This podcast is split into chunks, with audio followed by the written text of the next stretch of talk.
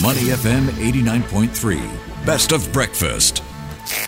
The bigger picture only on Money FM 89.3. Good morning. Welcome to the bigger picture. I'm Sean Cheong, and today with me I got Abhilash Narayan, the senior investment strategist of Standard Chartered Private Bank, as he unpacks with me many things today, such as what the Fed Chair Jerome Powell has been saying. So, good morning, Abhilash. Good morning, Sean. Good morning. So let's kick us off. What's your take on what the Fed Chair Jerome Powell has been saying, including today? Uh, well, I think if, if you take a look at the uh, testimony we got from Fed Chair Powell uh, last night, three things really stand out to me. So, firstly, uh, you know, Fed Chair Powell guided towards two more rate hikes, uh, and that highlighted his focus in, in terms of fighting inflation. But at the same time, he used the analogy that uh, the driver starts to decelerate the car as we approach a destination, and he used that to imply that you know the pace of future rate hikes may be moderate. But the interesting thing there was the markets yet again ignored Fed Chair Powell because both in the FOMC meeting and the testimony, he's guided towards two rate hikes, whereas markets continue to expect one rate hike. The second sort of interesting thing is there seems to be more divergence in, in Fed. So we saw Fed President Bostic on the same day as Fed Chair Powell say that, you know, uh, excessive rate hikes could be damaging for the economy. So that highlights that not everyone in FOMC is on the same page. And I think the third one is uh, the testimony focused on inflation and banking sector regulations. Powell was, was not asked about impact of rate hikes on growth and, and job market. So, you know, it gives the Fed a bit more breathing room from, from our perspective. So, as you mentioned, um, Fed Chair says something, the market does something else. Do you feel that everyone's getting a bit tired and the Fed just doesn't have the same credibility anymore? Well, to a certain degree, yes. Uh, the Fed and a lot of other central banks across the world did lose a bit of credibility with markets given the fact that we saw inflation touch multi-decade highs uh, last year. But I would, I would still say that in, in terms of tackling inflation, the Fed has probably done a better job than, let's say, uh, ECB or even Bank of England. I mean, we just saw last uh, last night that UK uh, inflation continues to be very sticky. So, yeah, it's it's a bit of market sort of uh, exhaustion, but I don't think we can read more into that beyond that. Right. So on that note, uh, markets seem to be building up for a tussle with the central banks this summer. Risk assets have surged in recent weeks after overcoming several hurdles. Could you kindly elaborate on what these hurdles were? Well, yeah, I think uh, if you look at equity markets, we've seen uh, quite a robust rally this year, uh, and it, it, seems to us that financial markets can um, are starting to get disconnected from fundamentals. So yes, I mean if you think about U.S. economic data, it's been more resilient than expected, but you know still weak at an aggregate level. And if you think about it, the recent equity rally has sort of overcome or ignored a few sort of uh, key risks that investors were looking at. So first of all, we think about banking sector crisis. I mean, we've seen multiple banks in US fail. We've seen Credit Suisse being acquired by UBS, uh, and all of these uh, banking sector stresses are going to lead to tighter lending standards, which will lead to slower economic growth. So equities seem to have ignored that. We've we've been through US debt ceiling drama. Equities continue to pass beyond that. I think uh, we've seen inflation being sticky. We've seen Australian Central Bank, RBA, Canadian Central Bank uh, do surprise rate hikes because inflation was sticky. Today we've got Bank of England decision, and you know markets are worried that you know you could see a 50 basis point rate hike from from uh, UK Central Bank. So even though inflation has been stickier, uh, equity markets are ignoring that, and obviously we've got the risk of looming recession. So you know equity positioning is starting to look a little sort of stretched to us at the moment, given these fundamental risks. Right. You mentioned core inflation across developed markets are going to remain sticky.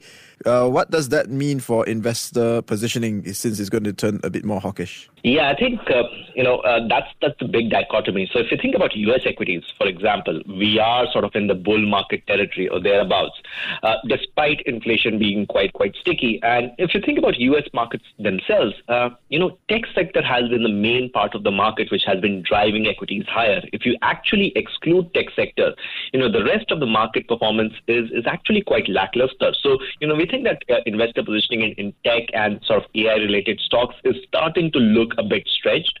Uh, so from, from our perspective, we actually use the recent rally to uh, as an opportunity to take profit and rotate into Asian equities and Japanese equities where we think valuations are a lot more reasonable, or actually uh, add exposure to high quality investment grade bonds. Right. So you're saying that the ongoing AI led rally is really something we should be cautious about. It's difficult to to say whether we should uh, completely sort of uh, uh, pare down exposure to AI related stocks, but I mean we've all seen the the price rise in some AI related stocks such as Nvidia Nvidia, etc., uh, the the elevated uh, valuations that they are trading at, and and see uh, if we go back and, and look at history at, at previous instances of uh, mm-hmm. market exuberance, it is quite possible that AI rally can extend, you know, despite, uh, you know, the central bank related risk, despite the elevated valuation. So, you know, we think that maintaining sort of a neutral stance is, is, is probably a more balanced approach. So you still participate in the rally, but you don't excessively change the rally.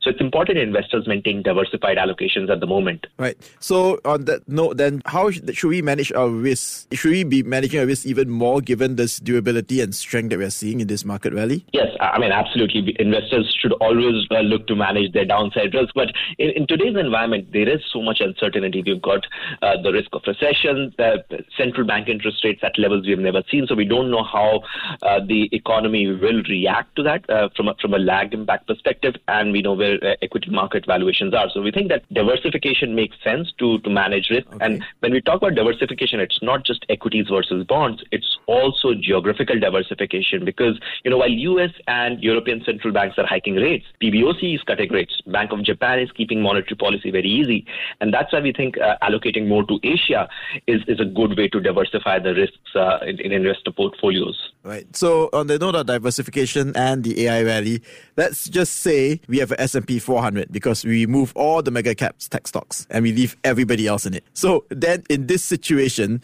how should AI be considered? Should it be considered a growth center or a cost center? Or does it even matter? That's a great question. And unfortunately, uh, it's, it's one which is difficult to answer. So, you know, uh, AI has been called, I think, the fourth industrial revolution. So, you know, if use of AI leads to you know a good amount of productivity improvements, then actually AI, use of AI could actually be a growth center. But you know if companies at an individual level do not manage to sort of use the AI-driven productivity improvements, then actually uh, you know it, it could lead to cost center. So I think we'll only get an answer around this in, in the next few years.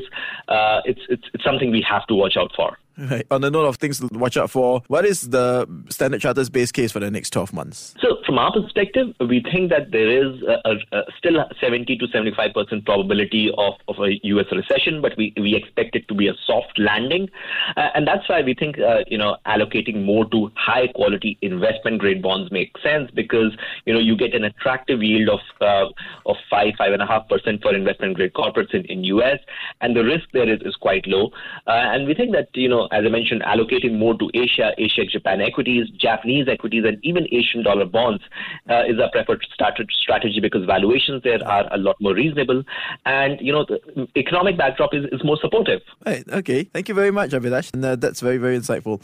And you have a good day. Yeah. Thank you so much, Sean. All right. That was Abhilash Narayanan, the senior investment strategist of Standard Chartered Private Bank, and that was the bigger picture. I'm Sean Cheong, and this is Money FM eighty nine point three. Before acting on the information on Money FM. Please consider if it's suitable for your own investment objectives, financial situation, and risk tolerance. To listen to more great interviews, download our podcasts at moneyfm893.sg or download our audio app. That's A W E D I O. Available on Google Play or the App Store.